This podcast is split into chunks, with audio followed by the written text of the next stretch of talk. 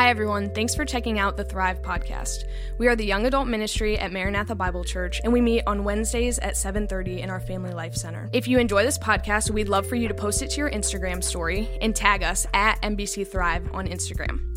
Thanks again for joining us, and we hope you enjoy. Um, what a time of worship. I'm just real thankful that we have an opportunity to come here with brothers and sisters that we love here um, and just worship God together. That's just something I'm not going to take for granted. Um, two housekeeping things that I'd like to say. Um, if I weren't teaching today, I think I would be home under about three blankets watching Downton Abbey or something under and watching Netflix till about 11 o'clock and hit out. And look at everybody who's here today. It's dark, it's cold, and you're here. So thank you so much for coming. It's only going to get harder, and I really appreciate all of you for coming out here today. Um, the second thing I'd like to say, and this is on a congratulatory note, um, the Thrive podcast this reach, week just reached its 5,000th download. So um, 5,000 people have downloaded the Thrive podcast. So it's a big deal. Yeah, you know. So um, if you are following along with us, if it's your first time, it doesn't matter, we're still in the same place. If you would open up your Bible to Philippians 3, we're going to study past verses 1 through 11 today. Um, and so we'll start in verse 1, and I'll just do verse by verse for here. Paul says when he's writing this letter to Philippians, he starts off chapter 3 Finally, my brothers, rejoice in the Lord. To write the same things to you is no trouble to me and is safe for you. What's funny is that when he says finally, there's like a chapter and a half yet to go. Ever talk to someone, they're like, one last thing, and like, here we go for 20 more minutes. That's what Paul's going to do here because he starts chapter 4 with finally. Finally, my brothers, he says, if you feel like it, rejoice in the Lord. Oh, wait, no, that's the other screen. Finally, my brothers, he says, rejoice in the Lord, right? He doesn't say, if you feel like it, you know, if you're feeling up to it, guys, you know, it would be really nice if you rejoice in the Lord. He says, to write the same things to you is no trouble to me. He's like, I don't care, and it's safe for you. Our 21st century translation for that is, I'm sounding like a broken record, right? I'm not asking you something that I haven't asked you before. I'm going to write the same thing that I said before rejoice in the Lord. Um, and it's not something that we feel like doing, it's something that we do. Notice what it says in Psalm 116, 12 through 15, in the next slide there. What shall I render to the Lord for all his benefits to me? Right? What should I give to the Lord for all the things he's done to me? I will lift up the cup of salvation and call on the name of the Lord. I will pay my vows to the Lord in the presence of all his people. Right? When the psalmist is talking about that, he's like, What am I going to do for all the things God's done for me? Right? I'm going to rejoice in the Lord. I'm going to lift up the cup of salvation. I'm going to call on the name of the Lord. I'm going to say to God, You know, I'm so thankful for all the things that you've done to me. Why do we rejoice in the Lord? Why did Paul say to his, the Philippians, Rejoice in the Lord? because of all the things that God's done. You know, we just sang in that song, you know, God, it's not for anything that you can do, it's just for who you are. And uh, if you're a Christian in this room, you know that you're not just a Christian because mommy and daddy are Christian, and you're like, yes, you know, I'm going to do that. That's not you. You know, you're a Christian because God gave you hope in a world that there wasn't any hope. God gave you peace in a world that tried to sell you everything that wasn't peace the world tried to give you an identity, and then Christ became your identity and changed your whole world. And God does all these things for us because of who He is, and that changes who we are. So, what are we going to give to the Lord for all of His benefits unto me? Well, Paul says in chapter 3, rejoice in the Lord. I like the last verse here, and I kept it up there. Precious in the sight of the Lord is the death of His saints. You know, like, I thought we were all happy here, you know, rejoice in the Lord. And then it's about death. Well, great, thanks. Um, and I was thinking about that and I was like, why would David put that in the psalm or the psalmist? Why would he talk about, you know, God, we're so thankful for you and we're thankful for death? You know, precious in the sight of the Lord is the death of his saints. And I was thinking about that. Um, and the last part of that, which I really like, is that precious, it says, in the sight of the Lord is the death of his saints. Right? What he's all saying is that in this entire picture of life that we're living, in this entire world that we have, where we're thankful for the Lord, for our friends, our family, our Christian, you know, our church or our food or whatever, every time we're rejoicing in the Lord, that's part of the picture. There are hard things that are happening in our world too, right? There are things that are happening that we're not so okay with, that we're not so thankful for. But the psalmist is saying, What shall I render to the Lord for all his benefits to me? It says down there, Precious in the sight of the Lord is the death of his saints. Paul's not just saying, rejoice in the Lord when everything's good. Paul's not just saying, I hope you feel like rejoicing in the Lord and rejoicing in the Lord. I think Paul would teach, and I think that the psalmist would teach, that we're supposed to rejoice in the Lord in the entirety of life. Not just one thing, not just when we're happy, but everything. Um, and that's that type of rejoicing. Um, we're going to start the next two verses. Look out for the dogs, look out for the evildoers. Look out for those who mutilate the flesh. For we are the circumcision, who worship by the Spirit of God and glory in Christ Jesus and put no confidence in the flesh. Now, when he says look out for the dogs, he's not meaning like little puppies. You know, we have this cute idea of, you know, little, you know, cocker spaniels nipping at our ankles. That's not what he's talking about. You know, dogs in Palestine and probably every country in the world are, you know, mangy, scrounging on the, you know, and that's what he's thinking of these people, right? So when he's calling them dogs, it's not like this good thing. Look out for these dogs. Look out for these evildoers. So what was happening in uh, Philippi, which is to where Paul wrote the letter, a group of people were going around who were trying to get Christians to follow the Jewish law. So you used to be a Jew, then Christ came, and then you were a Christian, right? I was like, what's a good example to kind of describe the difference? What's an example to kind of describe, you know, kind of this transition? And um, how many of you got your temps before you got your license? You had to, so I'm glad everyone raised their hand. Um, so what happens then, and I'm going to explain it to you like you didn't know, when you got your temps, you got this little piece of paper. You took the easiest test on the planet, and then you had to, you know, oh, you could drive, but you had to obey certain laws, right? Uh, everyone's like, yeah, well, I failed my test. Well, how could you? It was like if an ambulance is coming, you either drive towards it, um, you know, run around and scream, park aside at a 45 degree angle and wait for the ambulance to pass, or run off a cliff. You know, I was like, how did anyone fail that test? Anyway, um, but what, what happened when you t- took that test after you passed it eventually? It said you can drive, but you have limitations, right? You can drive, but there has to be somebody in the passenger seat your mom, your dad, whoever who drove with you, who would drive with you. Um, you couldn't have more than three people or something in the car technically. You weren't allowed to drive after a certain point of night, technically, right? They were rules that were trying to prepare you for the moment that you took your driving test and passed, right? Now, now that you have your driver's license, is it okay to drive distractedly? Can you drive with three people in the car and be like, you know, party up, you know, not even paying attention on the road? No. They were rules, they were good rules. They were testing you for the moment that when you started to drive, you could actually drive. That's kind of what the law was like to the Jews. You know, the law was something that was preparing you for grace, that was showing you what God was like, showing you his character, showing you his attributes, so that when you became a Christian, so that when Christ saved you in your life, it's not like the precepts behind circumcision don't matter anymore, but it's, at, it's like circumcision itself. You don't have to be circumcised to be a Christian. Um, I remember a story that my sister told me when uh, she was in church here a billion years ago. She was like in fifth grade. And um, a girl raised, rose her hand and went up to the teacher and said, Teacher, Caitlin had her eyes open during prayer. My sister came home. She said, Now, how could that girl know I had my eyes open during prayer? Unless, you know, it was a big deal for a fifth, five, fifth grader, you know, unless her eyes are open during prayer. And what was happening there is that um, there's always things that get people going that we add to the scripture, right? What got this little girl going was the fact that somebody had their eyes open during prayer. It wasn't something that was necessary. You know, you don't read in, you know, 2 Timothy, it's like, don't open your eyes during prayer. You know, that's something Christians superimpose on what the Bible said, right? And Jews back then superimposed on what the Torah said. So, well, you're supposed to keep the Sabbath day holy, so we'll say there's only a certain amount of steps you can take. And they did the same thing.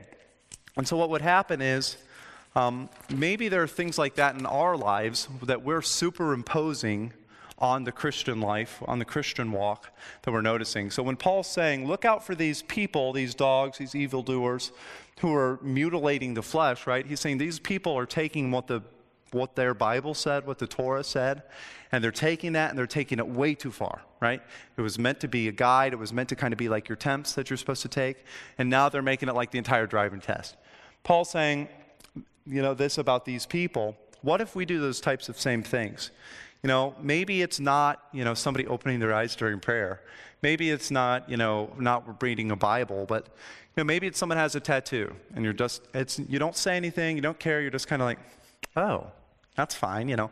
I thought it said don't, you know, our body was a temple of the Holy Spirit here.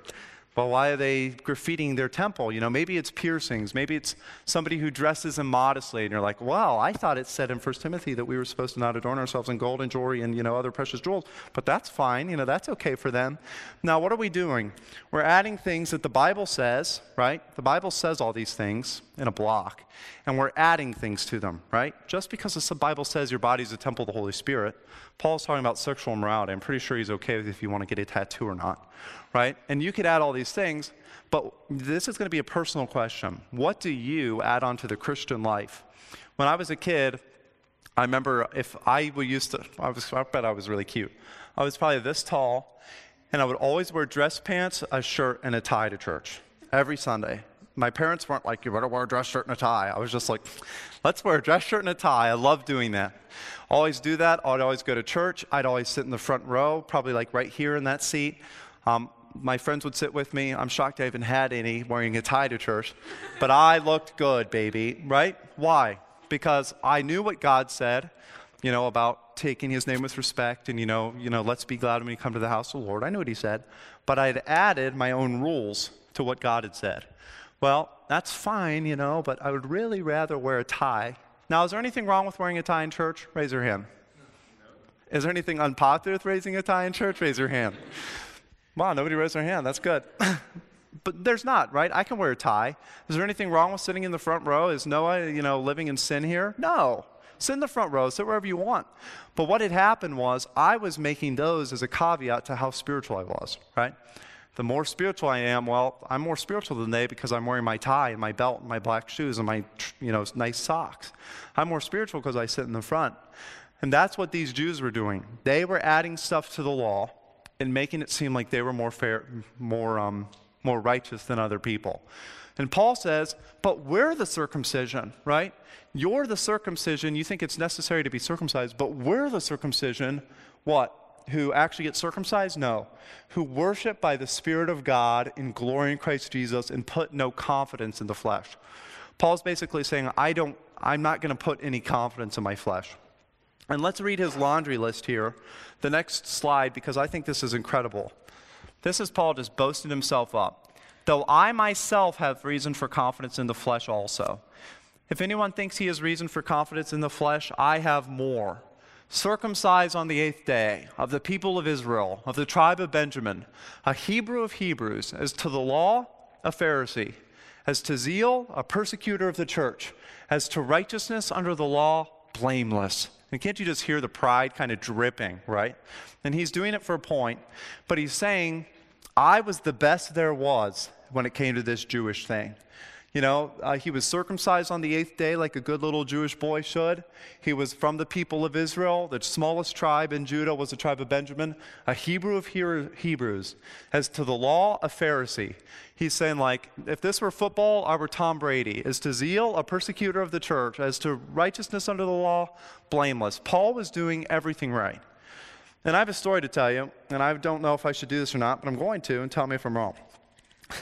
When I was young, I became a Christian at about four and was baptized about five years old.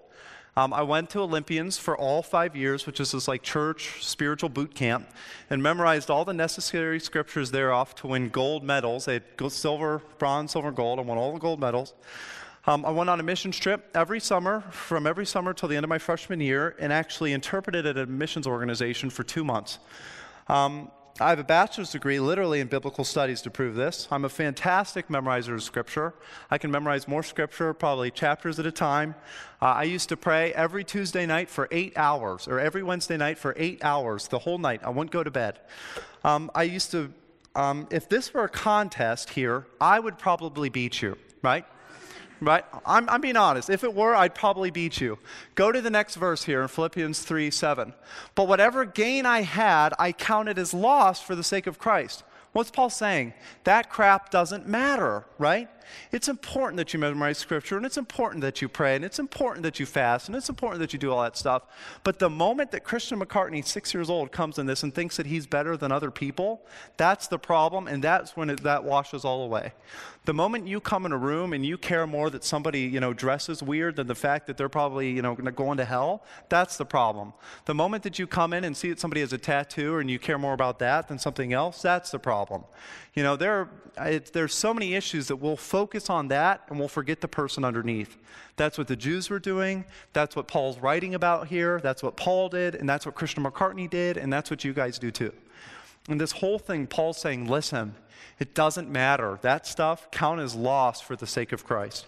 And that's a really important point for us to realize. Um, the end of verse 9 is the ticket here. Um, and we'll read chapter verses, I'm sorry, 8 through 9. Indeed, I count everything as loss because of the surpassing worth of knowing Christ Jesus my Lord. For his sake, I have suffered the loss of all things and count them as rubbish in order that I may gain Christ and be found in him. Not having a righteousness of my own that comes from the law, but that which comes through faith in Christ in a righteousness from God that depends on faith. The end of verse 9 is the ticket that our righteousness comes through faith. Faith in what? You know, faith in the fact that Jesus died for you, right? The standard's up here, right? And I heard it this way, and I like this. If, if somebody said to me, the only way that I'll let you into my party is if you throw a baseball to the moon, right? I would throw it. I'd probably get, I don't know, not far at all. Um, but if I got Nick Miller, you know, you were a pitcher, weren't you? Yeah. Do you think he'd be able to throw it further than I would? Wow, everyone hates Nick. yes, he would be able to. And maybe if I got Maya, he'd be able to throw it maybe just a little further, or anybody else, right? But this is the thing would anybody come close to reaching the moon? No. Why? Because the moon's a long way away, right? And so when we are when we're doing that, it doesn't matter if I throw further than Nick Miller, or if Nick Miller throws further than I do. Why? Because it's not the standard set. And that's what Paul's saying. The standard set in the Jewish law is perfection, right? And what does Paul say in Romans? No one's perfect. No, not one. No one fulfills this standard of perfection. So it doesn't matter how good you are to become a Christian. It doesn't matter how clean you are to become a Christian. Because if you are clean and are good and you think you're great, are you perfect? No, and that's the standard. It doesn't matter how far you can do it.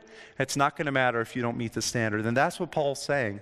Then I'll read at the end of verse 9 again. Not having a righteousness of my own that comes from the law, but that which comes through faith in Christ the righteousness from God that depends on faith. Our righteousness, our rightness before God, comes through belief in Christ that depends on faith, not our works. Um, and we're reading in the end of verse 10 that it's almost this mystic thing of like, we're getting the better end of the trade off here. It's better that we don't count on our works. We'll just read that very quickly. That I may know him in the power of his resurrection and may share his sufferings, becoming like him in his death that by any means possible I may attain the, from the resurrection of the dead. Paul wants to give up the external confidence that he has in his righteousness so that he can gain Christ. A good way to look at this is like God wants you to let go of what you have so that he can get you what he has. I heard this illustration. It's not good, but it's better than anything I have, so I'm going to say it. I had a, heard a guy say, you know, like you hold on to stuff so tightly in your life. You know, you hold on to it and you're not going to let it go. He's like, you almost let it go so that God can pour things into your hand. That was the illustration he gave. If that makes any sense at all. It doesn't look like it does, but that was the one. yeah, thanks. That was the one that he gave. And it's like if you are holding on to your identity, if you're holding on to the external modifiers of your righteousness, if you're holding on to what you think makes you feel good, it's not going to matter. Let it go so that God, you know, can fill that up for you. Maybe you're stingy with your money because if you're like, if nobody's going to, you know, if I don't, you know, really save up for the future, nobody's going to care for me. Let it go. God cares for you. What does God say? Look at the lilies of the field. They neither tend nor toil nor spin, and yet Solomon in all splendor wasn't arrayed like this, right? God cares for you. The aren't two sparrows sold for a penny? God numbers all the hairs on your head, you know. So maybe let that go. Maybe you always have to be the fun guy to hang around with because no, then nobody will know how much of a loser you are. You know, and you've built up this alter ego for yourself. Let it go. Chill out. God loves you. Let God fill in these moments of your identity. And um, this is something, too, that I think I should talk about. And I wasn't going to, but I think I'm going to. Um, before we get to the application points, I want to say um, when you come to Christ, you just don't take what he says about salvation and apply that to you, right? when I become a Christian, it's not like I'm like, okay, God, um, you said that I have to believe in your Son, and you said that I have to believe that He died for me, and that He rose again on the third day, um, that He took my sin and all that, and then I'll become a Christian, and then I'll be saved, right? Is that true? Yes, thank you. Some, some reclamation of the gospel. That's true, right? Okay, so that's true, but God just doesn't change your salvific outcome, if that makes sense. God just doesn't change where you're going, right? God just doesn't make you saved and you're good to go, right? God changes your identity. God changes who you were. And I was talking with someone for hours, it felt like last night, just hashing this point back and forth. Like, and this is what I came to the conclusion. Paul's identity was in some of this stuff, right? Paul was a Benjamite. Can you go to the last slide? I think it is, because that's kind of important. Paul was, okay, one more, my fault. is that the last one? Okay, okay, Paul was circumcised, right? When he became a Christian, was did all of a sudden he become not circumcised? No, he was still circumcised. Paul was a, from the tribe of Benjamin. You know, did he change his ethnic identity as soon as he became a Christian? No, he's still a Benjamite.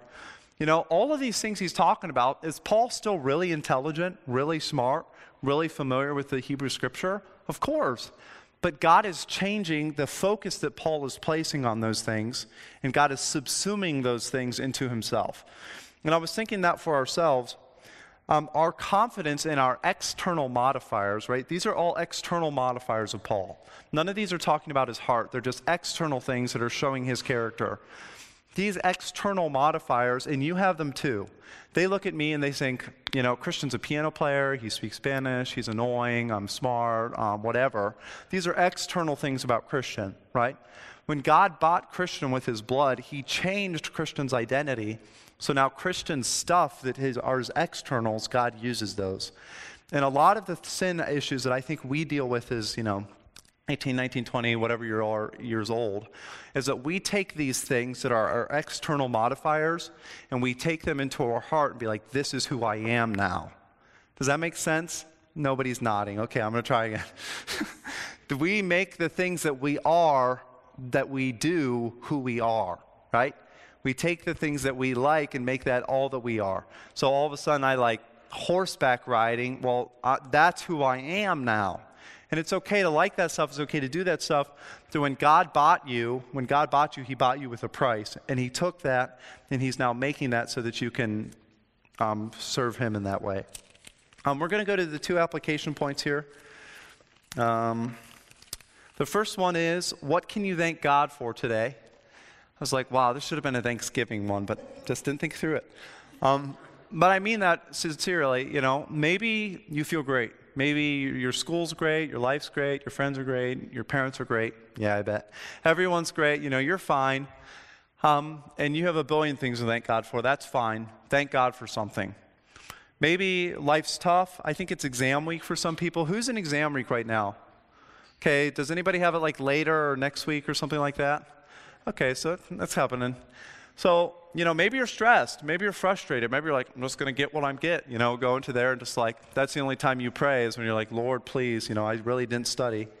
Um, take that stuff, and as stressful as life might be for you right now, take that and thank God for something in there. You have good friends, you have a good church, you have good whatever. Um, the second thing, application point here is let go of your stuff. It's not about the stuff.